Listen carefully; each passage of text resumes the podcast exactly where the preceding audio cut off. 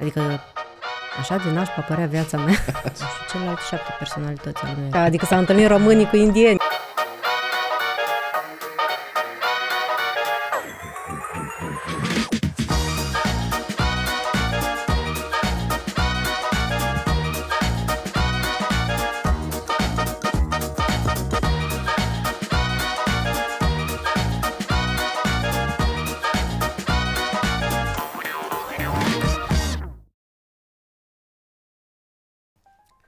Dragi prieteni, bine ați revenit la emisiunea noastră It's Complicated and Funny cu Alex Vasiu. Astăzi va fi și mai funny.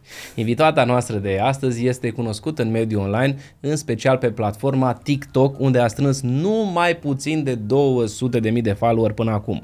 Între timp și-a deschis și proprie firmă de agenție, o agenție de marketing, are și un job full-time la o firmă internațională și în timpul liber care îi mai rămâne este și instructor de yoga. Așadar, Bine ai venit, Cristina Horez! Bine te-am găsit! Vrem să le mulțumim sponsorilor noștri care sunt detoxmed.ro, cele mai bune sucuri uh, nepasteurizate presate la rege, cu ajutorul cărora ne simțim mult mai bine.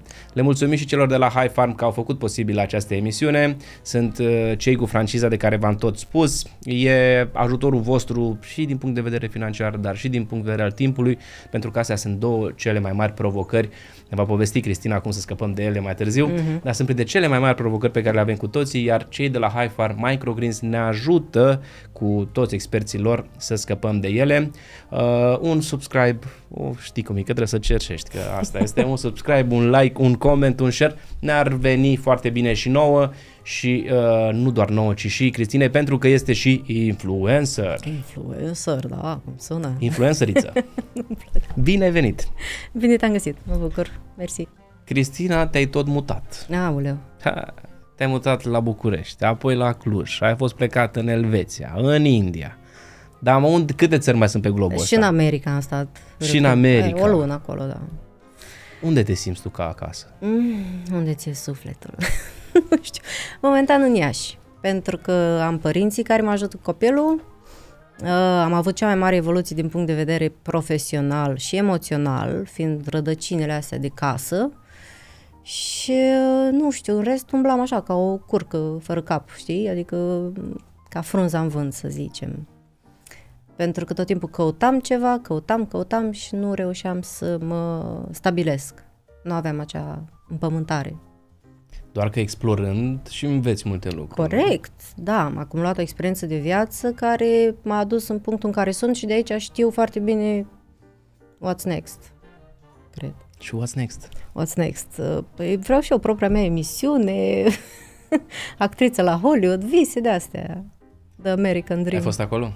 Am fost, mi-a plăcut și o să plec uh, în octombrie. O să studiez la, oh, by the way, o să studiez la una din cele mai mari uh, Universități? Da, o să studiez la una din cele mai mari universități de acting din lume. Adică m-am înscris la Wow. Stella Adler Academy și am luat programul pe 2 ani și o să merg acolo și o să fac actorie pe bune. Deci iar pleci. Deci iar plec, da. Și sufletul unde rămâne? Acasă? Sufletul meu e... Nu mai știu.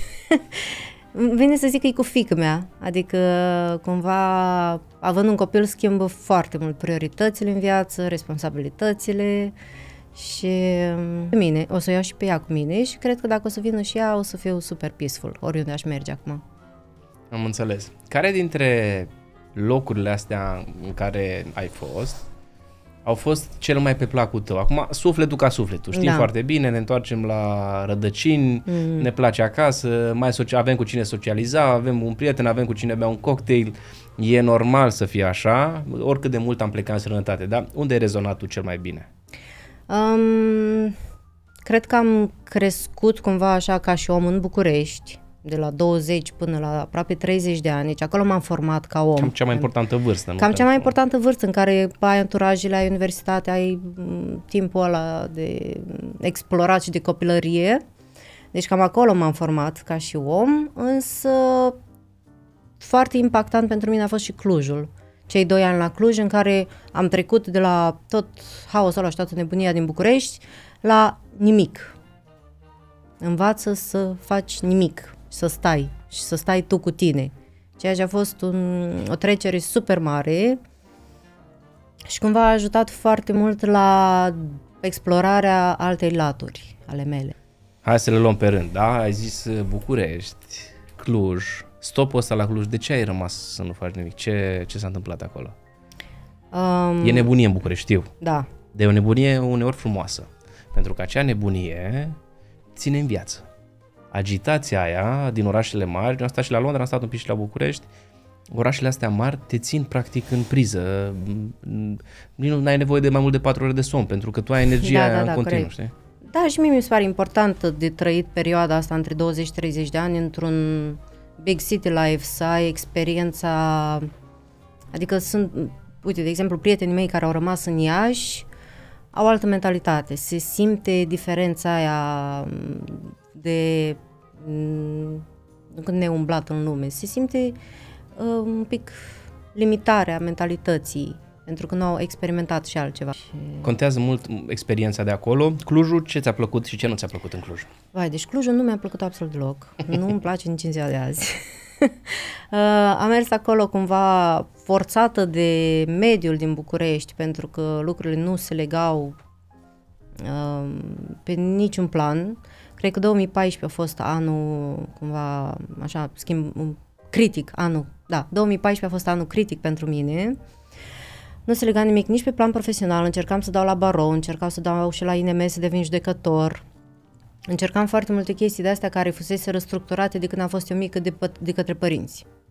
Tu trebuie să ai un job stabil, să te duci la muncă, să te trezești la așa, să te duci la muncă și să faci un copil și o familie și tot. Și cumva de-aia a intervenit și o anxietate și o depresie despre care probabil o să discutăm mai încolo, pentru că corpul meu îmi zicea tot timpul altceva, voiam altceva și de-aia mă duceam în alte chestii, gen distracții, ieșiri, um, foarte mult timp pierdut, aș zice, și neinvestit în carieră, pentru că nici nu simțeam că găsesc ceea ce vreau. Și după un mic picaj, așa, colaps emoțional și mental, am decis să mă mut la Cluj pentru că știam niște oameni, aveam și o prietenă foarte bună care se mutase acolo, um, alături de niște oameni care aveau exact aceleași trăiri emoționale ca și mine. Le avuseseră. Erau singuri oameni care păreau să mă înțeleagă. Așa că mi-am pus toate bagajele în mașină și m-am dus, fără să mă uit înapoi. N-ai rezonat cu locul, dar ai rezonat cu oamenii. Da, corect. N-am rezonat deloc, deloc cu locul, pentru că nu, prea, prea chill. Dar oamenii mi se par uh, foarte elevați, foarte conștienți, nu știu, e altceva, e altă țară, ca și cum te mulți în altă țară. Așa e? Da. Um, Toată zona aia de vest. Eu sunt ardelean, da. dar nu prea rezonez nicio cu Ardealul pentru că lucrurile se întâmplă mult prea calm acolo. Corect. Nu se întâmplă rău însă, ci se întâmplă lent. Lent, da. Într-adevăr, mulți în străinătate lucrează foarte lent, se mișcă cu răbdare totul. În estul României însă nu e chiar așa. Mm-mm. În București la fel, nu e chiar așa. E totul pe repede înainte. Da. Dar oare nu trăiesc ei mai bine decât noi? Se stresează mai puțin. Eu n-am văzut Corect. stres acolo. Păi să zici că țările nordice și astea sunt cele mai fericite. Eu am fost prin Danemarca, Norvegia, într-adevăr, au o doză de calm, de stabilitate, dar nu mi se par happy. Mi se par niște oameni care sunt foarte robotizați. Deci nu. Pe ei sunt probabil foarte fericiți pentru că nu sunt nici foarte triști. Adică ei, da, ei sunt neutri, știi? Ei sunt așa, da, da, nu au acest roller coaster emoțional pe care îl mai trăim noi, mai ales în partea asta țării și în București. Eu am întâlnit, să știi, pe nordici, că tot discut despre ei, eu am întâlnit pe plaje pe plaje cu părinții, copiii și na, copiii noștri cu copiii lor interacționau. Și să știi că știau să se joace, știau copii mai mari să joace cu copii mai mici, uh-huh. păreau fericiți.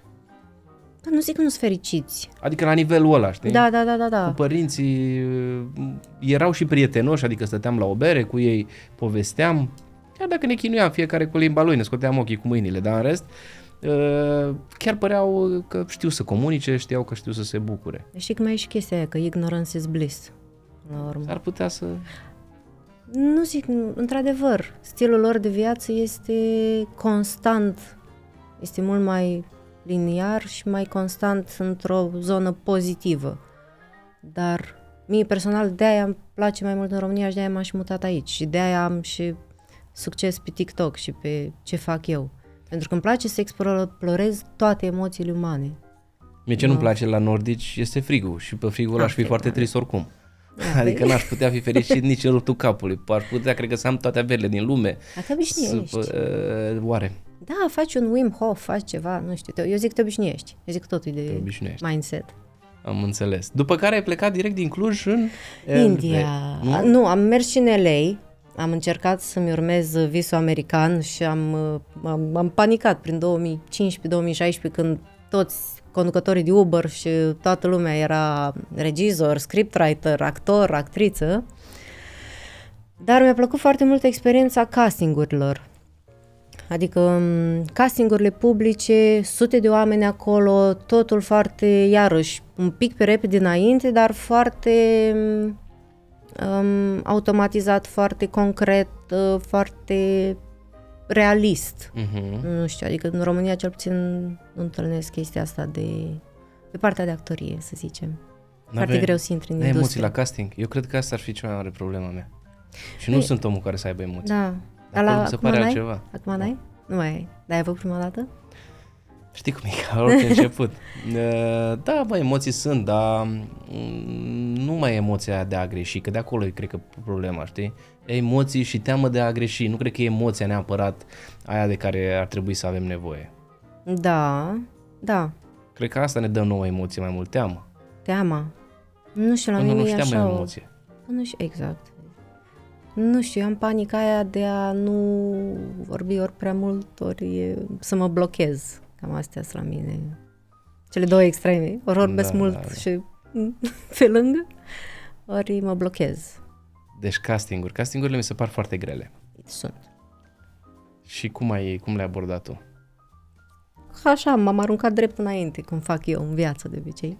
Hai că ajungem și la umor. Că și acolo cred că este Aoleu. casting. După care Elveția, India. Elveția Da. n-a stat mult sau? Elveția am stat vreo jumătate de an on and off, că era pe atunci tatăl copilului cu care eram în relație, locuia acolo. Uh-huh. Și făceam București, Elveția, el venea două săptămâni, eu stăteam două săptămâni acolo, adică a fost așa mai mult. Navetă. Navetă, da. Aveam job remote și eu lucram de unde voiam, el la fel. Uite, acum ai făcut curios cu India. Cum e Așa, India? India. India. După aia a venit India, da. După aia, m- deci m-am întors, m-am întors la Cluj. După care am plecat tot acel grup în India. Și era vorba că plecăm de tot, că ne mutăm acolo, că ne regăsim sufletele, iluminarea și tot ce vrei tu acolo în India. Așa că am vândut, imaginează că am vândut tot, haine, chestiuții ce mai aveam noi. Um, ne-am pus tot într-un rucsac și dă Um, în India a fost o experiență de um, ashram, se cheamă? Ashram încă, nu? Vezi, de când am mai făcut yoga, am și uitat. Um, în care ai program de dimineață, meditație, după aia ești la bucătărie, după aia iarăși meditație și vine cineva să te verifice dacă stai într-un picior cele 15 minute sau tragi chiulul. După aia iarăși mâncare, iarăși program de um, asane sau orice fel de discuții. Și tot așa, tot așa, timp de două, trei luni. Și eu cred că acolo s-a produs switch-ul la mine. Prin acea rigurozitate m, spirituală, emoțională, mentală. Trecerea de la vechea Cristina la noua Cristina, nu? Da, upgrade 2 plus 0. nu știu. A fost așa, o, da, o maturizare de la fuga aia continuă după ceva, de la mm, nu mai aveam întrebările alea în cap constant. Ți-a plăcut India? Da, foarte mult. Și de ce ai plecat? Am plecat toți pentru că, nu știu, s-au certat pe acolo. ăia Ați fost între o gașcă ei. mai mare? Da, da, da, am fost o gașcă mai mare Wow. și uh, depindeam de niște maestri spirituali să ne ducă undeva și s-au uh, dovedit a fi niște fake gurus, cum sunt mulți și pe la noi prin țară. Ce ți-a plăcut cel mai mult în India? Um, am simțit-o așa ca reîntoarcerea la copilărie. Sincer, adică Merită? Absolut, absolut. Uite că zici de fericire. Băi, oamenii ăia sunt fericiți. Adică Și n-au nimic. N-au nimic. Asta e, adică n-au nimic. Nu le dă statul nimic, îți vai de capul lor. Adică mi-a pierdut, uh, evident că mi-a pierdut bagajul și am stat, cred că vreo săptămână și ceva și tot mă certam cu ei și ei tot îmi ziceau să vin la următorul oraș, să iau eu bagajul. Și ziceam, cum să vin eu când tu mi-ai pierdut bagajul? Tu vii și mi-l aduci, mai erau vreo 10 km până la casa noastră. Și am insistat, am insistat, i-am luat pe ea așa mai tare și crezi, omul a venit pe jos, cu rucsacul meu în spate și cu bagajele mele. Adică... Incredibil. Eu n-am știut că altfel mă duceam eu, logic, un autobuz sau ceva, dar... Deci, oamenii sunt teribil diferiți. Șoferii de autobuzi, toată lumea are așa o fericire de aia de simplitate. Mi s-a părut fascinant. Ce te-a învățat cel mai mult uh, India? Chestia asta de a fi tu Sim- cu tine, simplu, simplu. e mai bun, nu? Da, de a te bucura de lucrurile astea mici și simple și am purtat aceleași haine timp de două luni, le spălam la mână, adică fix ca la Și nu se țară unde întâmpla am nimic? crescut eu. Nu se întâmpla nimic fascinant, mergeam în fiecare zi la nu știu ce templu al lui Dalai Lama, negociai acolo, te simțeai ca în România un pic cu negociatul, erau așa foarte, foarte prietenoși. Sunt multe culturi în care dacă nu negociezi cu ei, nu e bine. Da, corect. Uite, de exemplu, erau târgurile în Anglia, când am fost eu, târgurile la Carbut, se numeau ele uh, Duminica, unde fiecare își lua de acasă și își ducea lucrurile în- spre vânzare. Ah, ce mișto. Dar era ceva interesant pentru ei, adică vorbesc de oameni foarte bogați, cu uh, mașini foarte scumpe, ei frumos erau un târg, cu portbagajul deschis și vindeau lucruri. Ei, eu când am învățat la un moment dat ce înseamnă asta pentru ei, e o pasiune. Da, Pasiunea de a negocia. A, de a... Adică dacă ei îți spuneau paharul ăsta 5 lire și tu Și- nu negociai da, cu da, ei, da. nu ți-l vindeau. Dar era foarte interesant, că e o pasiune, la fel și uh, în India probabil, nu? Asta cu negociatul? Na, viața noastră acolo negociată, îți dai seama, adică s-au întâlnit românii cu indienii, nu știu, sincer. Adică, cine suntem? Români, indieni și turci, noi suntem cei mai... Așa. Mai acum sunt și israelieni și evrei. Mai da, e nego- aia, la ei vorbim așa de negocieri de astea, de apartamente, vile, teren, nu știu. Ei negociază și, pe gra- și când e gratis. Da, nu știu, la ei e așa... Îmi Dați ceva, îmi dați paharul ăsta gratis, dar mai dați-mi și 2 lei, că altfel nu-l iau. Da, Ceva de genul. Te-ai hotărât la un moment dat să deschizi propria ta firmă de marketing, agenție. Aha. Cum așa? Nu, Asta- te-ai oprit din plecat? Deci după India m-am întors la Iași, ce crezi? Pentru că am fost dat afară din acel grup. Și că intri, dar mai și ieși. Da, da, da, ți-am zis că câteodată vorbesc mult și prost. Am fost dat afară din acel grup minunat, pe care încă îl respect și încă sunt, uite, vezi, o bucată din sufletul meu încă a rămas acolo cu ei și ei chiar sunt pe undeva pe lângă Deva. Aha, dau din casă. Nu, sunt la Cluj. În fine. Și um, m-am întors la Iași. Și eram chill. Nu mai aveam job, nu mai aveam nimic atunci. Um, după care a apărut o oportunitate de la o prietenă din liceu, o firmă internațională care vrea un brand ambassador, să mă aplic că aș fi super bună, carismatică, nu știu ce. Și am luat-o așa, mai în... N-am luat-o foarte în serios. Dar de acolo cam a pornit uh, începutul carierei mele profesionale cu adevărat. Și abia după 3 ani am deschis agenția de marketing, abia după 3-4 ani. Dar cum ai descoperit că îți place? Uh, pentru că am primit foarte mulți bani pentru cine sunt eu. Simplu. Simplu, Asta ai învățat în India, că simplu e bine. simplu. Nu, am și asta e început aplicat. să primesc bani pentru my soft skills, pentru calitățile mele ca om, nu doar pentru experiența mea. Și bani foarte mulți. Pentru că eram cine, s- cine sunt. Știam să vorbesc cu oamenii, știam cum să gestionez situații dificile, făceam și tascurile, bineînțeles, și na, normal că îți place când ești plătit pentru valoarea ta. Ce faceți voi acolo la, la agenție? Um, agenția am deschis-o ulterior, Dar până la deschide agenția, da. până corect. la deschide. Stai, deci am Sunt lucrat trei la ani de zile, firma da. asta de IT, după care am rămas gravidă, am luat o pauză, am început să lucrez pe partea asta de marketing foarte intensiv, în timp ce creșteam și copilul, aveam un job așa part-time, um, după care pur și simplu dintr-o necesitate a intervenit asta cu agenția. Lucram cu foarte multe companii internaționale care ne știau pe mine și pe tatăl copilului ca fiind uh, destul de cunoscuți în industria de affiliate marketing, că mergeam la conferințe prin toată lumea. Și uh, am început să-și angajăm oameni, mai ales că aduceam forță de muncă din România, îi plăteam peste medie și uh, îi plasam în companii internaționale, adică era un win-win. Și din necesitatea asta de a plasa foarte mulți oameni, ne-am deschis agenția ca să fie totul fair pentru toată lumea și legal. Cum ai, cum ai trecut peste pandemie? Că tu, na, firmele au avut uh, probleme destul de mari în pandemie. Vorbim din punct de vedere al societății, al antreprenorului. Uh, la voi a fost complicat? Uh, nu, eu o să zic că mie mi-a plăcut pandemia foarte mult, n-am avut, nu am resimțit impactul pentru că tocmai în timpul pandemiei ce a crescut? Online-ul, marketingul, au crescut chestiile astea de comunicare în online. Iar eu eram foarte bună deja pe chestia asta și am plusat și am prins atunci momentul și am plusat foarte mult pe lucrurile astea și am învățat marketing, am învățat uh, cum să dezvolt părțile de online și cum să lucrez remote din ce în ce mai bine. Plus că abia, avea, abia aveam copilul, stăteam încă în București și aveam tot timpul dovada aia scrisă că ies copilul în parc, știi? adică era tot timpul, puteam să plec oriunde, era super chill. A adus și lucruri bune, asta le spun tuturor.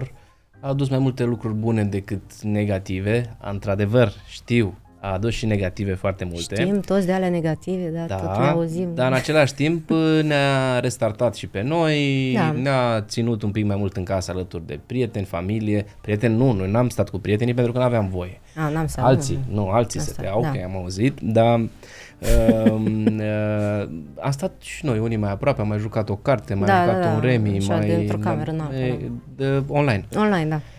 Și... Uh, Și asta a fost bine. Da. Am scăpat și noi de griji, de stres. Mie mi-a plăcut, că pe atunci mă despărțisem tatăl copilului și stăteam eu cu fica mea, adică era noi două și atât. Liniște. Noi două și atât. Avem o rubrică în emisiunea noastră. Mm. Scurt și la obiect. Ah, da. Până și numele îi spune.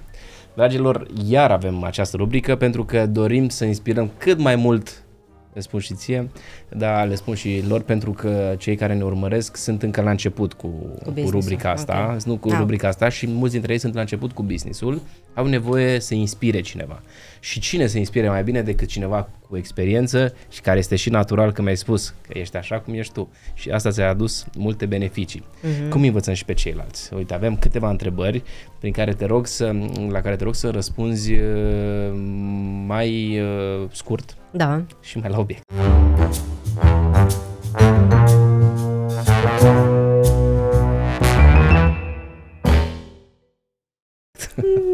Scris niște răspunsuri foarte lungi fix la alea, dar e ok. Da, da, poți să le dezvolți dacă este de dezvoltat, nu avem nicio da, problemă, dar să fie super pe înțelesul tuturor. Ok. Da? Uh, vorbim aici despre obiceiuri, că da. oricine are obiceiuri și mai multe lucruri. Da, ce obiceiuri ai adus tu de când ai devenit antreprenor? Utile. Acest obicei de a fi la timp și de a respecta timpul celorlalți, doar că mai sunt scăpări. Um, un obicei, hai ca să zic așa pe bune, un obicei de a mă cunoaște pe mine mai bine, de a-mi ști limitările, de a le accepta și de a învăța să să lupt cu mine sună așa clișeic, dar să înțeleg că eu sunt principalul meu critic și dușman. Și prieten. Da, corect. Păi dacă tu n-ai grijă de tine, cum poți avea grijă de ceilalți? Nu știu, celelalte șapte personalități ale mele. Trebuie să... La ce obiceiuri nocive ai renunțat de când ai devenit antreprenor? Mm. Cu orice bune vin și cu rele, știi? Eu nu am vicii și obiceiuri negative. Hello. Yeah. uh, obiceiuri negative de când am devenit antreprenor. Probabil nu mai țip atât de mult la oameni. Uh, am învățat să fiu mai diplomată. De... Da, da, am nevoie de oameni și am învățat să fiu mai diplomată. Și am învățat să folosesc tehnica asta sandwich în psihologie, în care îi îmbraci... Împachetatul contează. Împachetatul, da. Spunea Corect. cineva la un moment dat că e mult mai important să ai prieteni decât dușmani. Ce? E mult mai important să ai, Să ai prieteni, prieteni decât decât, decât dușmani. Pentru că dușmanii nu te ajută cu nimic. Adică nu ți Mi se aduc se pare nici... așa, îți redundantă aduc, fraza. Dușmanul îți aduce doar minus. Și atunci fă prieteni pe toată lumea, pe toată, Pe toată lumea, lumea. da, încât să nu ai niciun dușman. Pentru că A, gen să-ți ții dușmanii și aproape sau... să nu ai niciodată dușmani. Dar n-ai cum să n-ai dușmani, mai ales da. dacă îi, bă, tinzi să devii o persoană publică. N-ai cum. Dușmani. Păi haters, stai Hater, puțin. da, corect, E, scuzi, am... uh, Ăștia Da, nu-i mai controlez. că da, știi da, cum da, nu, Sunt dușmani. oameni cu mult timp. A, gata, la am înțeles ce dispoziție. zici. Da. Da, scuzi, am uh, confundat-o pe moment cu hateric, pentru că dușmani n-am, într-adevăr, am hateri, da. Eh, De-aia zic, da. da. Ai simțit vreodată nevoia să renunți? Um, aș avea nevoie de un pahar de ceva să discut despre asta. Am simțit nevoia timp de aproape 10 ani să renunț la tot. Nu intrăm acum în dramatisme, dar uh, da. Aici chiar poți dezvolta. Um, am fost genul ăla de om care auzea de la toți prietenii și de la mamă și de la așa că lasă că o să iasă soarele și pe strada ta. Adică așa din nașpa părea viața mea. Încât asta era singura replică pe care o auzeam. Lasă că o să iasă și soarele, știi? Și nu înțelegeam unde soarele, nu văd soarele, sunt prea mulți nori, adică ajunsesem ani de zile să mă gândeam, băi, poate sunt pe drumul greșit, poate trebuie să tai eu din copaci, poate trebuie să... Um, așa că da. Când de fapt soarele era acolo, era pe strada ta. Ana mea, o fi fost, nu știu, eu nu-l vedeam, ceva se întâmplă, adică știi filmulețul ăla cu explicația de la fizica cuantică cu 2D și 3D? Nu știi? Mm-mm. E foarte cute. E pe YouTube, uh, ți explică foarte clar cum 2D-ul nu percepe 3D-ul, pentru că nu are cum să perceapă. Nu vede sus, jos sau așa. Ei, cam așa sunt oamenii care nu conștientizează anumite lucruri sau vorbești, dar nu nu știu, nu percutează. Probabil nu aveam experiența, maturitatea încât să înțeleg anumite chestii și vreau să renunț de multe ori. Și când, ai- când ai descoperit sau cum? Asta ziceam, 2014 a fost un an critic în care am uh, picat din toate punctele de vedere, iar ce m-a salvat a fost actoria. Și după aia mutarea la Cluj. Deci cam astea au fost. Dar cred că ac- actoria aș pune pe primul loc. Că am început să mă descoper pe mine și să văd de ce sunt tristă, de ce am atacuri de panică, de ce am stări care, pe care unii le-ar denumi depresive. Nu eu. Păi și cum ai reușit? Te-ai pus în uh, pielea personajului pe care îl jucai în o actorie și te-ai uitat la tine sau cum ai, cum ți-ai dat seama? Uh, nu, făcând anumite tehnici de actorie, îți uh, observi foarte, bu- foarte bine comportamentele. Adică ca să știi să joci alt personaj, să joci. Actor nu nu-mi place să folosească cuvântul ăsta. Um, să ai un uh, alt rol, trebuie foarte bine să știi cum ești tu ca să nu se mixeze. Ce te-a motivat să continui după ce ai avut căderea respectivă? Um, nu știu, cred că sună cringe pentru 2023, dar uh, credința în Dumnezeu. Da, nu sună rău. Uh, Să știi că multă lume încă se bazează pe asta. Da? Foarte multă lume, da. Credința. Nu, acum că a fost Dumnezeu, univers, energie, zei, hinduși, Stai că ai fost în India fost și în acum, India până la după urmă, aia, da. nu știi cine te... ai 100 de zei, nu mai știi care te protejează, dar e o anumită credință că Asta te-a motivat să mergi mai departe? Asta și faptul că simțeam că cumva mai am chestii de făcut ca să fiu împlinită. Și disperarea aia de a mă simți și eu împlinită.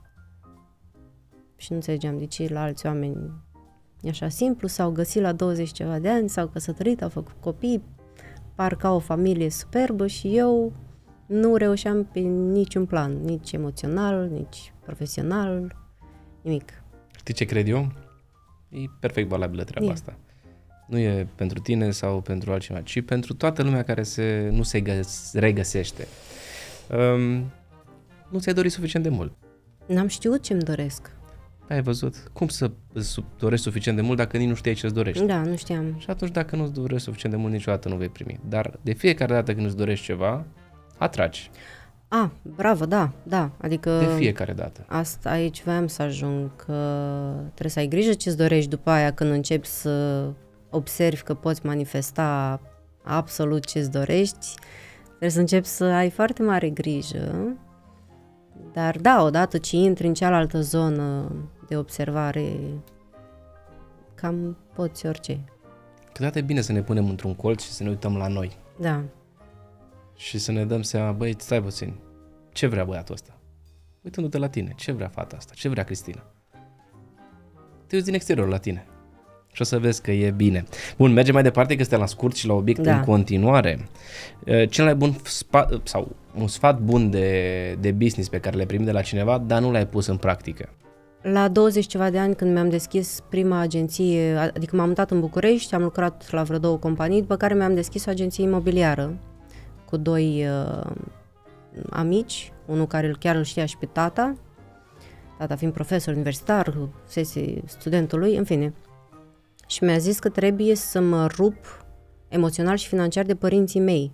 Exact cum ai zis și tu, vezi, dacă nu-ți dorești cu adevărat. Pentru că eu având safety net-ul ăla de la părinții mei, nu reușeam să am foamea aia în mine de a avea succes. Eram tot timpul așa, călduț. Și am înțeles mesajul lui, dar n-am știut să-l aplic. Pentru că n-am, nu înțelegeam cum adică să mă rup de ei financiar. Succesul înseamnă multe provocări puse una peste alta. În momentul în care ai confort, nu există provocare. Corect. Corect. Și dacă nu există provocare, nu există succes. Exact, da. Și la mine era confortul la constant. Și de aia nu, nu am reușit, așa că, da, cred că ăsta era sfatul. Avem și o ultimă întrebare. Un curs, o carte care te-a inspirat pe tine din momentul în care ai devenit antreprenor, influencer? Spune-i cum vrei tu. Uh, o să merg pe clasicul Gary V.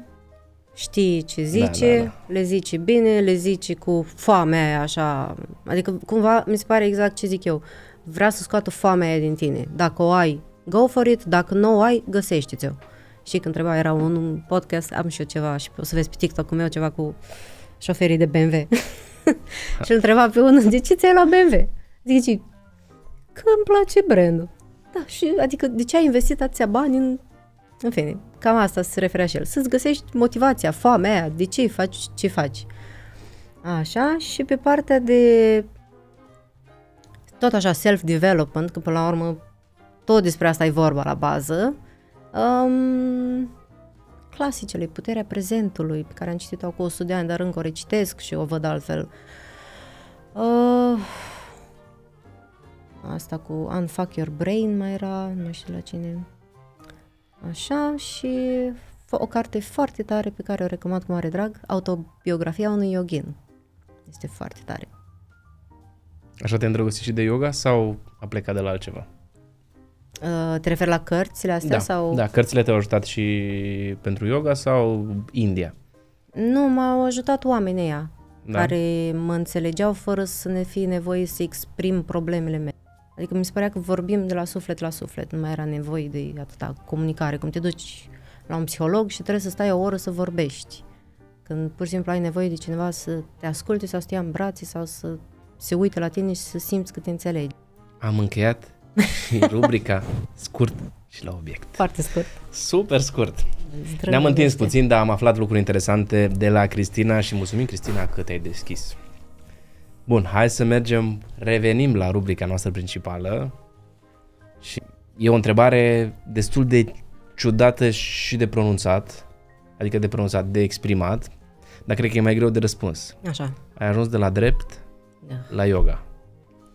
De la yoga la umor. Cum a fost trecerea asta? Stai că între drept și yoga au mai fost te- tentații de televiziuni, de astea, da? emisiuni. Ia povestește-mă. Uh, păi, e destul de simplu, adică toți de peste 30 ceva de ani din Moldova, ce făceai, dreptul sau aseu? ce făceai pe vremea aia, în, nu mai știu când am terminat, 2011-2010. Adică cam asta te pegeau părinții. Am terminat mate info, de fapt stai așa, că eu am făcut vioară, pian, după aia m-am mutat la mate info când mă bătea profa de vioară. Sper să vadă asta. Nu e ok. Să bați oamenii cu arcușul. După care m-am dus la mate info, am dat seama că sunt foarte bună pe partea de info, Am dat la facultatea de informatică, dar uh, am rezistat. După care am dat la drept. Că, na, ce altceva Asta să mai faci? rămânea. Asta mai rău știi? Am dat la informatică pentru că intram la buget pe atunci. Și ai mei tot încercau ei să mă facă să zbor din cuib și ziceau că noi nu o să-ți plătim facultatea, știi? Și am intrat la info, că nu aveam altă opțiune. Dar nu mi-a plăcut. Dar ca să vezi că acum lucrez tot cu firme de IT, uh, dreptul l-am făcut așa doar ca să-l fac, adică am diploma aia și cam atât. Uh, după care am ajuns la yoga, da. Fix, cred că în, am dat trei ani la rând examenul la bar. Iar în ultimul an, când am luat primele probe, am întârziat la ultima probă. Și de aici faza cu timpul și cu time management-ul. Și chiar atunci, în ultimul an, l-am cunoscut pe maestrul meu spiritual, care era foarte suportiv, așa zicea, da, da, da, adevăr, a, judecător, avocat, asta scrie pe tine, ești... Și el mă susținea în orice. și n-am luat, după care ți-am zis, m-am mutat la Cluj. Și am început să fac yoga. Pentru că m-am regăsit mai mult în chestia asta. Și cumva am renunțat la acei ani de presiune, adică patru ani de facultate, plus trei ani de dat constant, stăteam la București, veneam în fiecare în primăvară și cu 4-5 luni înainte de examen veneam aici și învățam. Nu mai făceam nimic altceva, învățam pentru examen. Și cumva a fost așa, ca o, un respiro. N-am mai avut atacuri de panică odată ce am ajuns la Cluj, n-am mai avut probleme cu respirația. Da, a fost momentul în care s-a dus din toată presiunea aia de la părinți. Plecăm socială. încărcați câteodată, plecăm încărcați de la părinți, că da. na, sunt unele situații în care prin dorința de a ne proteja da, și corect. de a ne face bine creează mai mult disconfort. Da, și vezi, adică eu nici n-am fost suficient de matur încât să-mi dau seama, băi, chiar vreau asta cu adevărat sau uh, mi-am um, cum se zice, mi-am insuflat a, a fost o modalitate de a scăpa. Da, adică da, a fost o modalitate de a scăpa mai mult, știi, pentru că nu, nu mi-am dat nicio seama că nu-i de fapt, eu chiar credeam că îmi doresc să fiu avocat. Și acum, dacă, da, eu și acum pe acte și la firma mea, tot ca și consilier juridic. Până la urmă trebuie să te legi de acei ani de facultate, exact, cumva, da. de acei trei ani care au fost mai grei, grei decât uh, facultatea, nu? Cu examenele, da. La sunt, am și eu câteva cunoștințe care au dat tot așa 2-3 ani examen și spuneam, băi, dar mai aveți răbdare că e de învățat acolo, nu uh, ai citit două săptămâni o carte și e gata. Nu, și anul ăsta și anul viitor, nu, că în momentul în care iau examenul ăsta o să se rezolve multe probleme și cred că așa este la un moment dat, știu, din punct de vedere profesional vorbim. Probabil, da. Da. Bun, yoga. Yoga, yoga. să zicem că a fost uh, o modalitate de a scăpa. Da. Da, ai umor? Eu, la ai umor. Ai umor a fost... Uh, eram la cursurile de actorie la București, se ducea o fată din grupa de la actorie și am zis, oh, dar vreau și eu. Hai și tu. Și m-a băgat, de asta zic. Am dat acolo un mic casting și am pregătit un text și l-am făcut varză. a fost super penibil, adică prima dată n-a fost difuzat, pentru că n-a intrat nici la momente funny, nici la momente de alea penibile. Am fost așa, foarte blank. Iar anul trecut când am fost, am intrat aparent la momente penibile. Pentru că iarăși mi-am uitat textul. L-am învățat cu două, trei zile înainte. Eu nu pot să zic nimic despre asta, că eu la memorat uh, stau foarte prost. A. Ah. Pe mine dacă mă întrebi cinci nume de cărți și am citit multe cărți, eu nu le mai știu. Ai zi cinci, că știi. Dar nu le mai știu pe Trebuie cuvântul meu. Cinci. Deci eu am o problemă și cu numele, numele persoanelor. Care e numele meu de familie? Horez. Da, vezi. Da, da, da l-am scris aici. Glumesc. Nu, am o problemă cu ținerea de mine. Minte, știi de ce? Pentru că nu vreau să țin minte. Asta voiam să zic. Că nu vrei tu, că dacă nu vrei, vreau. se poate. Nu vreau să-mi folosesc creierul pentru a memora. Da, și ce? pentru a gândi și a lua decizii. Ok. Nu vreau să-l ocup. Uh, un nume pot să-l notez undeva. O carte o am într-o bibliotecă. Niciun numere de melodii și sunt pasionat de muzică. Dacă vezi tabloul din spatele tău, reprezintă da. muzică. Și tot ce vezi în studio reprezintă da. ceva din uh, pasiunile mele, cel puțin. pescuit, Pescuitul, bravo, dacă ai bărci navigat și fotbal. Ok. La fel, ai minge de fotbal în spate, ai niște verdeață, că na, businessul meu principal este cu treaba Cu, da, asta. cu verdeața, La fel da. și aici, asta e un shaker. Na, mai bem și noi alcool și așa mai departe. Dar uh, asta vreau să spun, nu mi ocup mintea cu memoratul. Adică tu zici cumva că creierul e atât de limitat încât ai nevoie să iei decizii și așa și ți-ar ocupa spațiu sau Pentru memorat, pentru memorat Sunt e hard nevoie, discuri. da. pentru memorat sunt hard discuri sau uh, SSD-uri, Da. care sunt mai micuțe sau sticuri de memorie. Noi cred că ar trebui să și gândim, nu să memorăm. Și atunci eu am o fixă de-a mea de nu vreau să, să memorez. Acum, un text, cred, în momentul în care faci un sketch de genul ăsta, trebuie dacă te bagi în asta. Cum Da. să-l uiți? Da. De la pre- emoțiile? Că la de învățat, la A, învățat, da, pro- da. probabil, nu? Măi, l-am și scris cu trei zile înainte, după aia m-am decis, ok, am luat avionul, am mers acolo la, um, la București. Ideea e că te și cheamă de la 8 dimineața și tu intri abia la 5-6 după masa și intri la 5-6 după masa dacă faci ochi frumoși, că altfel te bagă ultima. Și le-am zis, băi, am avion la ora 8-9, trebuie să intru printre primii. Și mi-au, mi-au pus pupitru. I-am rugat frumos să-mi pună pupitru cu textul. Aia e, o să apară la televizor că mă uit pe foi cu textul. Băi, dar măcar vreau să-mi dau textul. Și am apărut, am dat prima glumă, că aveam one-liners de astea, am dat prima glumă, publicul, audiența deja s-a înfierbântat acolo un pic, mi-a luat-o în cap și m-am depărtat de pupitru. Și după aia n-am, n-am mai înțeles ce s-a întâmplat, adică m- am, mi-am pierdut textul și a devenit, a devenit o intervenție în loc de amuzament, pentru că era despre relații și a început toți să mă ia la puricat că ce înțeleg eu prin relații, ce înțeleg eu prin preludiu, ce înțeleg eu prin, uh, mai știu eu, ce alte chestii în relații. Cât de mult plus ți-a adus uh, Mm. sau expunere, să spunem? Plus de câțiva zeci de mii de valori. Zeci de mii. Eh.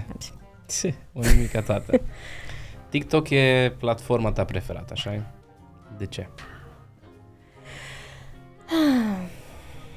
Așa cum ziceam și mai devreme, noi oamenii avem la bază cinci emoții umane. Am mai spus asta și în alt podcast. Uh, și la niște conferințe de marketing în care explicam tot așa algoritmul de social media și de ce unii oameni sunt virali și alții stagnează. Pentru că ai nevoie să acoperi cât mai mult din acele cinci emoții. Iar eu mă pricep foarte bine la alea patru în afară de fericire, care sunt mai mult pe... Uh, dramă, tristețe, ce mai era că le-am și uitat. Tristețe, supărare. Zic, ai văzut In and Out? E film, e un film Nu. de desene foarte cute. In and Out sau... Da. În fine. Și pe TikTok, cumva, cred că a fost cum a fost de la drept la yoga, așa a fost de la viața mea de zi cu zi, la, nu știu, am scăpat din lesă, știi? Adică e platformă unde nu mă văd nici rudele, nici mama, nici tata, nici bunica, blocat? nici... Nu e blocat, dar nu, acum un an jumate când am început, nu știau ei de TikTok sau toată lumea nu lua în serios, credea că e pentru copii. În schimb, eu mă manifestam acolo de... Na, adică... Și îți place? Da, E lumea ta. e lumea mea. E... Îmi fac Dan, îmi fac Dan Blau, tot zic că îmi fac Dan Blau. Fac niște scripturi destul de bine conturate pe stereotipurile umane, pe tipologii de relații de femei, de bărbați, de... Adică E de muncă mult la treaba asta? foarte mult. Și îți dați place. Dacă o faci cu pasiune, Păi asta e că o fac din pasiune. Uite și la emisiune, că am fost acum și am filmat o emisiune și eu eram cea mai uh, faimoasă, cea mai, aveam riciul cel mai mare. Și toți voiau să mă dea afară sau mă vedeau ca pe competiții foarte mari, știi? Dar, băi, eu fac chestia asta din pasiune, adică nu monetizez, nu sunt tiktokeriță, nu fac live-uri, o fac din pasiunea aia de a... E ca un fel de terapie, să zicem, pentru mine. când faci cu plăcere, ies și lucrurile bune, nu? Da, corect. Când ești autentic și spui lucrurilor pe nume, îți găsești și audiența potrivită, cred.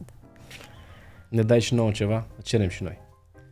5 tipsuri de a crește organic. Pentru voi? pentru noi. Super. Uite, pentru platforma mea, că și eu am TikTok. Știu că ai. Și eu Dar sunt- lumea nu știe. Și eu sunt TikToker. Eu știu. Dar vezi, uite, noi nu știu, nu știu cu toții, dar dacă mă ajut tu acum, îmi dai 5 sfaturi, da alea, alea 5, Alea 5. 1. Pot să încep cu... Hai să nu încep chestii negative. O să zic că m, podcastul, deși este calitativ ca și prezență umană, ca și discuții, ca și focus pe antreprenoriat și pe a crește și pe a evolua, este un pic liniar. Liniar sau linear? s-a înțeles. Liniar, da, pentru că după aia apar eu aia de... Știi, fac pe deșteapta și partea, partea eu aia proastă. este un pic liniar din punct de vedere al contentului și din punct de vedere al uh, podcastului în sine. Asta e o observație fină. Ce aș adăuga eu să îmbunătățesc ar fi niște chestii de a schimba această linearitate. Adică, pui aici un cub mare, să zicem, faci ca la Ellen, pui un cub mare, pe- de care nu știe nimeni. Și în timpul emisiunii, pop, sare cineva sau nu știu, să schimbe energia. Știi? Să schimbe un pic energia din timpul podcastului. Uh, Doi, ce aș face? Aș mai face scripturi în care ar vorbi... Notez.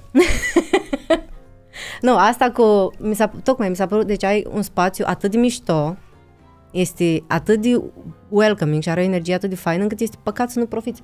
Poate să sară oricând, cineva de aici, de aici, de aici, de aici, de oriunde. Dar încă nu știi. Exact. Stai un pic. Bine. Ai răbdare. Da, uite, după alea poate să ascundă cineva. Nu știi. Așa. Nu știi ce e în spatele cortinei. Adică mi s-ar părea că it's complicated and funny. Unde e funny? Trebuie un pic mai mult așa de... Pe tu ai fost foarte funny astăzi. Da? Da. Hai să mergem la 2. 1. Energie. Energie. 2. Folosește alți oameni pentru a-l promova. Pe același cont folosești mm-hmm. oameni, de exemplu, uite, făcusem eu chiar pe drum, mi-am făcut deja un script pentru tine și mă gândeam, Vine bărbatul acasă, obosit de la muncă, că e antreprenor și găsește casa curată, mâncare făcută și se gândește că, vai, așa e, de la mama la tot, se curăță singură casa, știi? Îți dai seama, eu sunt obosită că am muncit toată ziua și am făcut housewife și el vine și începe, mamă, ce probleme am avut la muncă, l-am dat afară pe la, o trebuie să fac nu știu ce. Și mă uit așa și zic, da, auzi, tu te la și vorbești cu Alex la It's Complicated and Funny, că el e mai interesat, știi? Adică, nu știu, sketch-uri de astea micuțe care să ducă spre Mhm. 3. trei, um, ceva cu pescuitul, că îți place pescuitul. Să adăugăm pescuit, așa Da, adaugă pasiunile tale în sketch-uri, în, dacă vrei să-l promovezi. Ce îți place ție cel mai mult, până la urmă, asta o să prindă cel mai bine. Trebuie să fii natural? Trebuie Da. să fii tu? Da. Puneți aici o baltă cu pește și pescuiești. În timp ce un om vorbește, faci ca tipa aia care face m, podcasturi cu toți aia, cu Drake prin pat la el. De fapt, nu era pat, era setup, în fine, știi ce zic, nu? Bobby, nu mai știu cum o cheamă. Și a schimbat linearitatea, nu? A? A adus Vezi? plusul. Exact, Într-adevăr. asta da, e că și ea, da. Depinde de obiective. Cu toții vrem să creștem, bineînțeles. Da. Dar uh, Aici venea și trebuie Așa. să... păstrăm o anumită calitate. Dar asta nu înseamnă că trebuie să excluzi controversa. Corect. Pentru că ce creează audiență și rici? Controversă. Trebuie să ai păreri. Trebuie să ai oameni care își dau cu părerea. Și cu toți avem păreri și o poveste, nu? exact, nu? Și avem experiență și poveste. Ne-ai dat doar trei, dar te iertăm. Le-am dat bune, nu? Sper. În momentul de creație, ce te inspiră pe tine cel mai mult? În momentul în care tu creezi. Zic o prostie. Pe nu astea creează controversă? Păi da, fix sincer, nu, momentul cel mai, când îmi vin cel mai multe idei sunt când stau în duș sau când stau pe wc sincer. E momentul cel mai calm al creierului. Se liniștește și Da. el. Da, mai vreți să te mint acum, ce vrei să zic? Că fac dimineața journaling și fac o meditație de șapte ore și da, merge și așa. Adică am încercat-o și pe calea aia de yoga, de... Dar e altceva când te duci direct. Lucrurile simple, ce simple erau, Da, nu? da. Și până și lucrurile simple sunt simple. Ce pasiune ai, Cristina? Ia e. Pe lângă cele evidente și de care am vorbit, îmi place să fac hiking, îmi place să merg la sală, chiar dacă nu se vede, pentru că n-am mai făcut-o de ani de zile. E bine că îți place, că și mie îmi place, da. Eu n-am fost niciodată, dar îmi place la nebunie. Um, îmi place Să aplic la castinguri. Dar și mergi mult. sau nu mă aplici? Eu aplic, da. Eu aplic în prostie acolo, da. La unele mă mai și primesc. Mm, pasiuni. Păi, nu știu, să stau și să nu fac nimic, nu știu, se pune asta. Da? Adică când ai o viață foarte, foarte aglomerată, pasiunea e să stai să te uiți așa la tavan sau pe cer și să nu faci nimic. Câteodată e mai greu să nu faci nimic. Da, știi, știi? da. da. Că te gândești că nu faci nimic, ce să faci? Exact, să știi că am intrat acum, am avut concediu de la muncă, forțat, și pur și simplu am, am avut o anxietate în prima săptămână că se făcea ora 4, trebuia să intru online, să vorbesc cu clienții, ce se întâmplă. Foarte greu să nu faci nimic. Dar e și câteodată și bine, știi? Da. E bine. Da. E bine să nu faci nimic. Sau să faci nimic. Ce pasiune să nu fac nimic, super. Așa uh. la mine când sunt pe baltă. Vezi? Da, eu vezi, eu nu înțeleg bărbații și pescuitul. Nu-l înțeleg. Eu n-aș avea răbdare. Dar bărbații, aparent, nu știu, funcționați așa, vi se liniștește creierul acolo, când stai la lansetă sau la băț? La ori de toate. Ok, la lansetă cred că e mai simplu că poți să stai și pe telefon că auzi clopoțelul, nu? Dar la băț chiar trebuie să stai cu ochii pe ăla, nu? Da, dar cel mai frumos pescuit. La băț? Da. Uite, chiar weekendul ăsta l-am făcut. Pentru prima dată după mult timp. Mm. Dar e foarte interesant. Foarte frumos, să știi. Okay. La fel, lucrurile simple sunt câteodată mai frumoase. Da. Și de tu la cu piu, piu, când arunci și vine peștele și a, stai că eu întorceam grătarul, dar a venit peștele, a. nu, parcă nu e interesant. E mai frumos. Uh, faptul că stai la plută, acolo e activitate. La plută, da. Da. Dar asta e o tehnică din yoga, de fapt, pe care o faci, tu știai? Este o, o tehnică foarte importantă. Adică o făceam și eu zilnic, doar că eu mă uitam la o bilă. Te uiți timp de 15-20 de minute la un punct fix și îți crește foarte mult focusul, într-adevăr. De acolo e atunci. Da, vezi? De acolo e. focusul meu. Deci ești tu un yogin acolo. Fiecare cu pluta sa. da. Uite, până la finalul emisiunii am o provocare pentru tine. Să-mi faci un sketch. Așa. Să ți-l Alex, și filmez. Alex Vasiu, pescar. Așa. Da. La It's Complicated and Funny. Așa. Să-ți fac un sketch. Da. Pentru emisiune. Pentru emisiune, da. Cu tine în personaj de pescar. Eu personaj, okay. eu pescarul. Bine. Pălărie în cap, cu lanseta în mână și cu pluta în apă. Pe unde toaleta?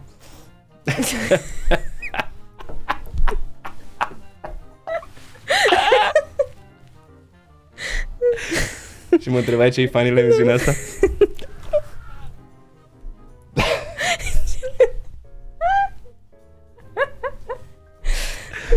da. Așa. Revenim la lucrurile serioase. Te rog, ok. De liniștit și revenim la lucrurile serioase, okay. că nu Doamne ferește, glumesc. Uh, mentori ai avut care te-au ghidat până acum în uh, parcursul tău? Mm.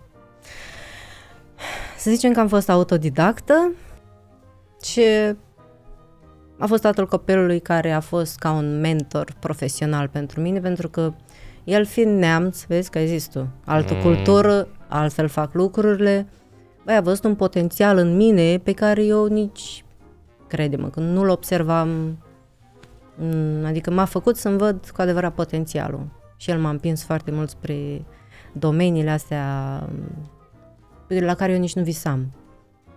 Adică în 2014, job în care te duci la conferințe în Praga, în Miami, în Los Angeles, doar ca să faci networking. Și ăla ai jobul și pentru asta ești plătit. Am, ok, vreau, da. Doar să faci asta. Da. Uh, da. Din orice învățăm, știi cum e, am da. povestit uh, și mai devreme și ne ajută. Mm, și mentorii ne ajută să ne găsim calea. Câteodată Corect. este greu să ne regăsim. E foarte greu. Mai apelăm la consultanți. Uite, acum două săptămâni a fost o emisiune uh, în care aveam un uh, consultant vocațional, consilier, da, și într-adevăr chiar există oameni care să te ajute. Da. Tu spuneai că era aveai blocajul de nu știai ce-ți dorești. Sunt oameni de ăștia care chiar știu să te Am plătit și eu unul de la. Am plătit și eu unul la două luni. Da? Mm. Și nu? Nu te-a deblocat? Nu. Cine știe? Bun, revenim la TikTok. Ce TikTok sau platforme? Doar TikTok faci? Nu, nu, nu. Am început să cresc foarte mult și pe Insta și pe Facebook. Dar în continuare îți place mai mult TikTok? Pentru că sunt mai mulți followers sau îți place ție mai mult să folosești? Îmi place mai mult algoritmul pentru că e un algoritm despre care se vorbește și l-am putut studia de pe cealaltă parte a marketingului. Uh-huh. De asta cred că îmi place. Algoritmul Instagramului nu l-am înțeles nici în ziua de azi și la Facebook tot așa. Nu au un algoritm foarte concret care să-l și prezinte Scuze. publicului. Scuze-mă. Da. Facem semne. Da, da. Care sunt emoțiile care crezi tu că prind cel mai bine la public pe platformele astea? Mm, Când zic emoțiile, mă, gânde- mă refer la ce stârnești tu în oameni, nu la, Mhm. neapărat la emoțiile mele. Exact, exact. Um, când stârnești în om, mm, vezi, din păcate, ori um, frustrare, ori um, ceva po- foarte pozitiv. Sau mm, un fel de frustrare în care omul nu, nu are ce prezinți tu în video la în viața lui și își dorește foarte mult sau l-a avut și n- n- nu știu cum să înțelegi ce zic, nu știu Mhm, cum să mhm. explic. Adică prezinți unui om ceva ce mm, el și-ar dori foarte mult. Dar îi se pare, ori cum mi se părea mie în 2014, nu mă vedeam ca fiind eu pe picioarele mele, având și agenții, și copil, și asta, și sănătoasă la cap și de toate. Și în platformă ce prinde cel mai bine de obicei?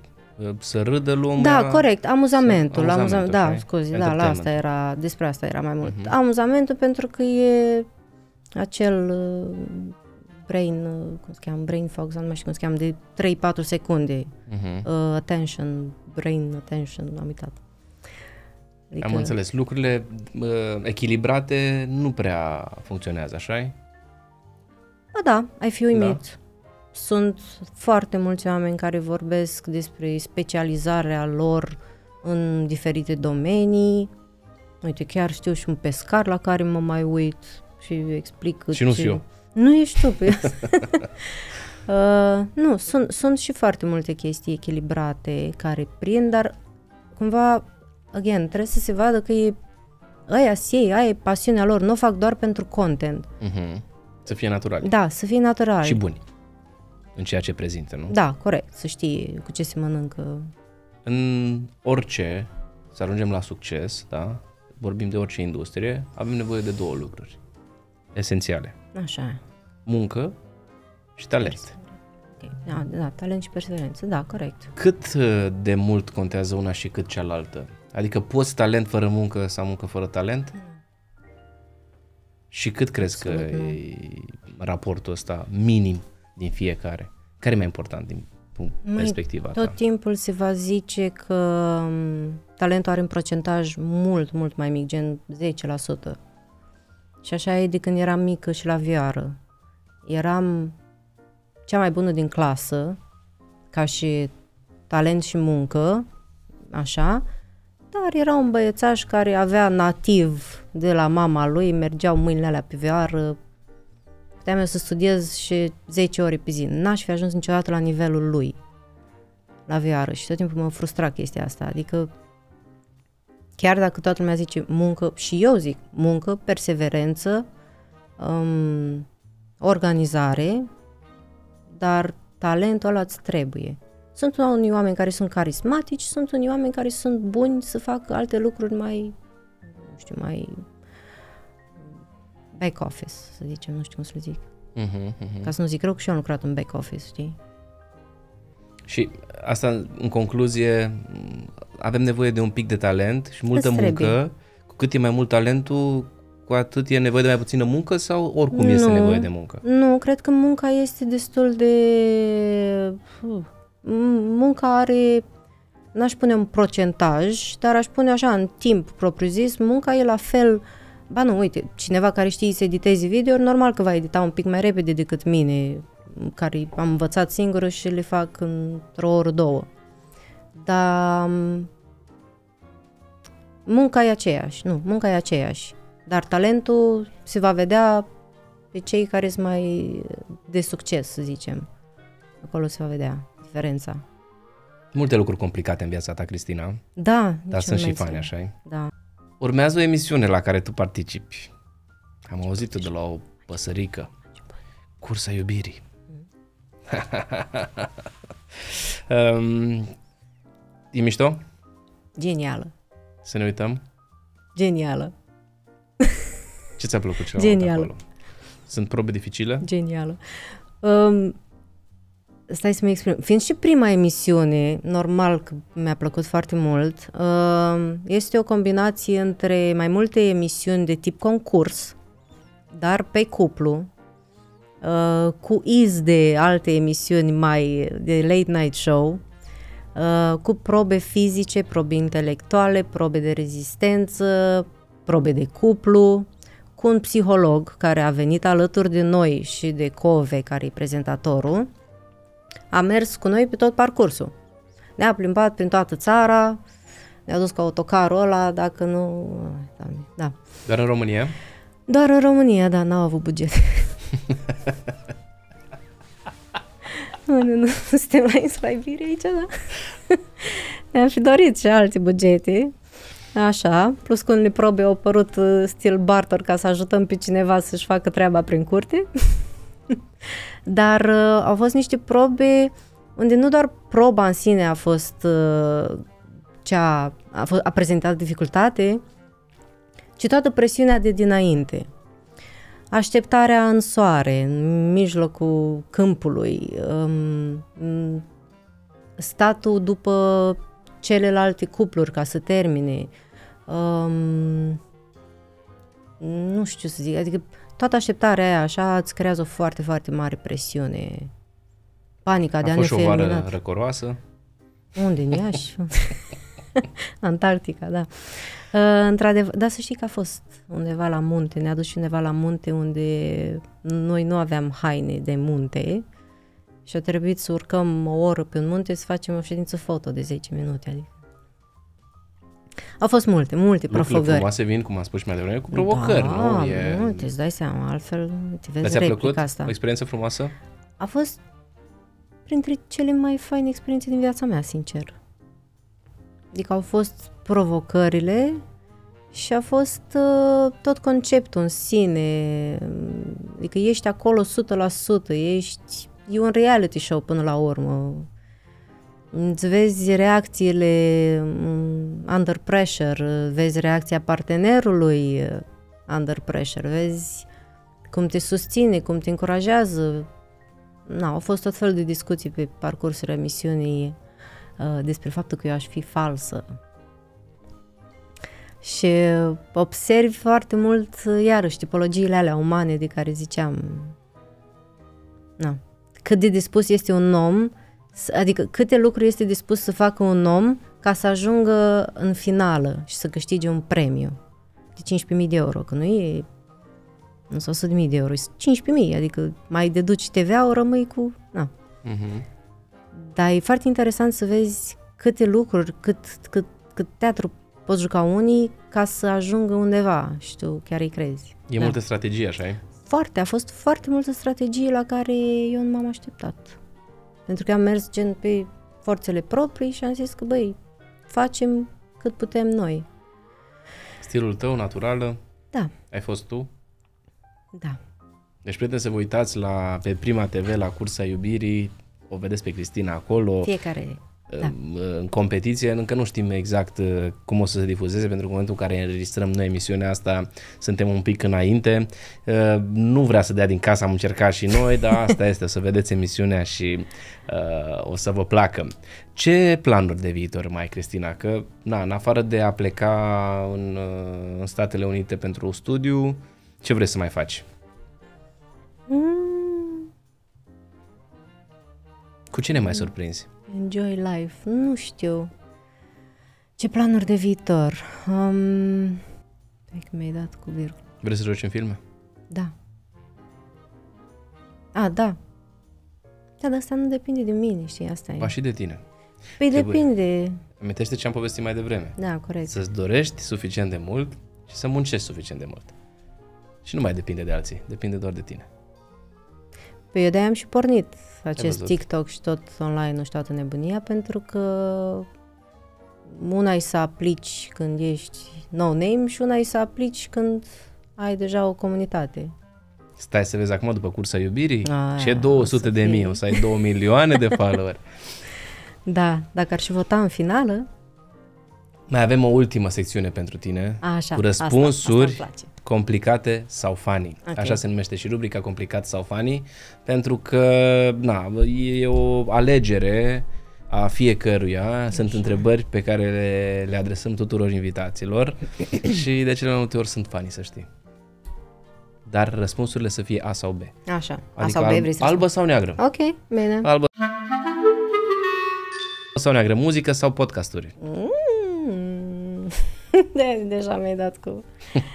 Gen să aleg pentru vi- toată viața ce aș Nu, face? Ce îți sau- place ție astăzi? Astăzi podcastul, normal. Ah, animalul tău de companie sau mașina bengoasă a vecinului? Mașina bengoasă, clar. Spargi ceva sau ridici tonul? Amândouă deodată, nu se poate una fără alta. Salar, sarmale sau salată? Am să zic sarmale sau sarmalec. Fiecare la ce se Sarmale, gândește, știi? sarmale. Sarmale sau salată? Sarmale? Sarmale. Da, și eu. Bani sau faimă? Faimă că banii vin după. Bravo. Vacanțe sau economii? Cred că economie. Am ajuns în stadiul al vieții în care e economie. N-aș fi zis. Nu? N-ai fi N-aș zis, fi nu. zis. Nu, nu, nu. Mm. Serial preferat, Friends sau Seinfeld? Friends, clar. Muzeu sau club? B. Cred că ești prima care spune Ce? club. Dar nu Serios? și ultima. Nu, ei, am început noi secțiunea A, de puțin timp. scuze-mă, eu Da. ce bine. Călătorie gratuită timp de un an sau cazare gratuită timp, timp de 5 ani? Cazare. Cazare gratuită? Da. Siguranță, nu? Da, da, da, da, da. Safety, Bravo. Safety. A doua șansă la dragoste sau a doua șansă pentru cariera ta? Tough one. Dar um, aș merge pentru B. Pentru carieră. Pentru că pot să pot să dezvolt? Da, e ultima și atunci poți. Um, adică eu de mică am avut dorința asta de a uh, fiind la liceu de artă și taic în orchestră, mergeam tot timpul pe scenă când terminau ei și stăteam pe scena aia și îmi plăcea să stau pe scenă. Și de mic a fost disperarea aia, foamea aia în mine de a ajunge I don't know why. Adică știu că sună nu neapărat superficial sau vanitos sau așa, dar există acea foame de a fi acolo pe scenă și odată ce aș avea chestia aia și aș avea împlinirea aia, aș fi mult mai deschisă către iubire. Pe când așa am căutat în partener prea mult și am dat greș. Știi ce cred eu? Eu cred în egoism. Și cred că egoismul ne aduce foarte multe lucruri bune. De ce? Pentru că atâta timp cât tu nu ești bine cu tine, Cu tine. cum ai putea să-i faci bine pe ceilalți? Corect. Și atunci dacă tu ești bine cu cariera ta, Da. te poți focusa pe dragoste. Da, Altfel, exact cum ai spus tu, Cauți în celălalt să-ți umple golul ăla Da. și nu e ok. și trebuie să-l umpli tu. Că până Da. la urmă, noi da, facem cupluri, dar suntem indivizi. Exact, Și indivizi pleacă de la individual, nu? exact. Și atunci trebuie să avem grijă de noi. Ia mai, fi, mai fiți și egoiști. Ia mai fiți și egoiști. Și asta o să aflați și la cursa iubirii. Wow! Că și cuplurile sunt indivizi și dăm cu ei de pământ. Uite că dă din casă. Mulțumim, Cristina, că Mersi. ai acceptat invitația noastră și de-abia aștept să ne revedem. Ne revedem și offline sau doar online? Și online cum? Ia Online uite să le cum? spunem și celor Păi stai că trebuie să-ți fac sketch-ul. Făm sketch-ul. Așa, și online la ce te refereai? Nu, cum te fac eu găsesc reclamă? ceilalți online? Nu, nu, cum te găsesc ceilalți online pe tine? Cum te vedem? În afară de Cristina Horez? sau Doar Cristina Horez atunci. Cristina Horez. Doar da. Cristina Horez, prieteni. Nu, Cristina Horez. nu ne mai complicăm cu Așa. alte lucruri. Pe toate platformele doar Cristina Horez, da? Toate platformele Cristina Horez. Contul și- ăla cu peste 200.000 de followeri. Acum, până la cursa iubirii. Așa. Și offline, uh, strada Mora de Vânt. Uh,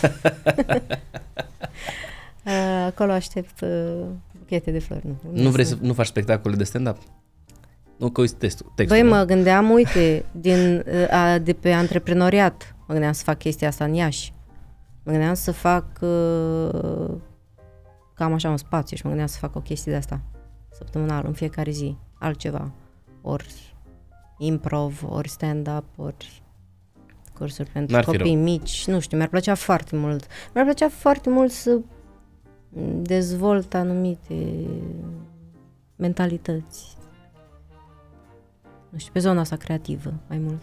Sunt convins că imediat după ce vei lansa treaba asta cu spațiu, uh, stand-up, vei uh, lăsa public, nu pe paginile tale sociale. Ah, absolut. Și da, veți afla da, de acolo Da, că- dacă să fac și chestia asta, da. Adică și ăsta este un mic vis de-al meu. Să O- aduc în Iași. Organic, dar vă va bombarda cu informații încât să nu cumva să... Am lucrat să puțin uitați, în da. marketing, o să pară organic. Da. Ce conturi, sutele de conturi false. Da, corect. Ne dai sketch-ul? Uh, da, deci tu la pescuit, Eu pescuit. tu pescuit și it's complicated and funny. Um, it's complicated and funny. Tu pescuiești, îl prinzi, ți se mișcă pluta, e complicat să scoți pentru că e un pește foarte mare, ești fericit că mama ai prins un morun, îți dai seama, ești, uh, dobor recordul de 300-500 de kilograme, nu mai știu care a fost recordul așa, uh, ești fericită, să- de fapt stai că l-am nu prins la băț, da. În fine. Dar nu contează, l-am prins la băț, îți dai seama, da, acolo stai se că vezi asta e, interesant. așa e interesant, da. da, controversă, aveți deja am făcut o controversă fără să vreau. Vine morunul, vine morunul, it's complicated, it's complicated și este peștișorul de aur. Și te întreabă, o, bună Alex, uite exact cu ăsta, așa flăcos, așa, cu ochelari, știi, șmecheraș, așa.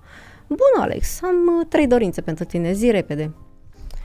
Și um, tu îți pui prima dorință, nu știu, aici te las pe tine să te mai joci un pic, dar gen îți pui o, trei dorințe foarte, foarte mm, Funny. funny și not helpful cumva, mm-hmm. știi? Îți dorești morunul, na. Vrei să dobori recordul României de 500 și ceva. Și vine și ți-l pune peste tine, pleoși și gata. Na, simplu. Ai făcut. Nu? Na, ia-l pe Și ai ăsta rămas tu acasă. cu celelalte două. Și ai rămas eu, da. Îi mulțumim, dragilor Cristinei, dar vă mulțumim și vouă că ați fost alături de noi și astăzi. Uh, Vă invit să-i dați un subscribe uh, și ei pe rețelele sociale, dacă nu i-ați dat deja, pentru că deja sunteți mulți alături de ea și sunt convins că uh, cel puțin ați căutat-o. Noi, pentru că încă suntem la început, dar suntem uh, și noi frumoși și Absolut. atrăgători. În forță. Uh, și atunci uh, și noi merităm un subscribe, un like, un comment, un share, pentru că asta ne ajută să creștem și mai mari, nu, Cristina? Absolut. Organic. Comunitate, unitate, prietenie între creatori de conținut și asta ne ajută foarte mult să creștem. Adevărat. Mulțumim și sponsorilor încă o dată High Farm Microgreens și DetoxMed.ro Apropo la DetoxMed am eu o reducere de 10%, puneți cuponul Alex10 și uh, beneficiați de super reducerea de 10% care vă ajută să vă hrăniți sănătos și un pic mai ieftin. Uh, nimic mai mult de atât. Ah, uh, as simple as that, cum uh, Simple as that, spune nu? francezul. Uh, De-abia așteptăm să ne revedem data viitoare. O salutăm pe Cristina încă o dată și spor în toate. Mulțumesc!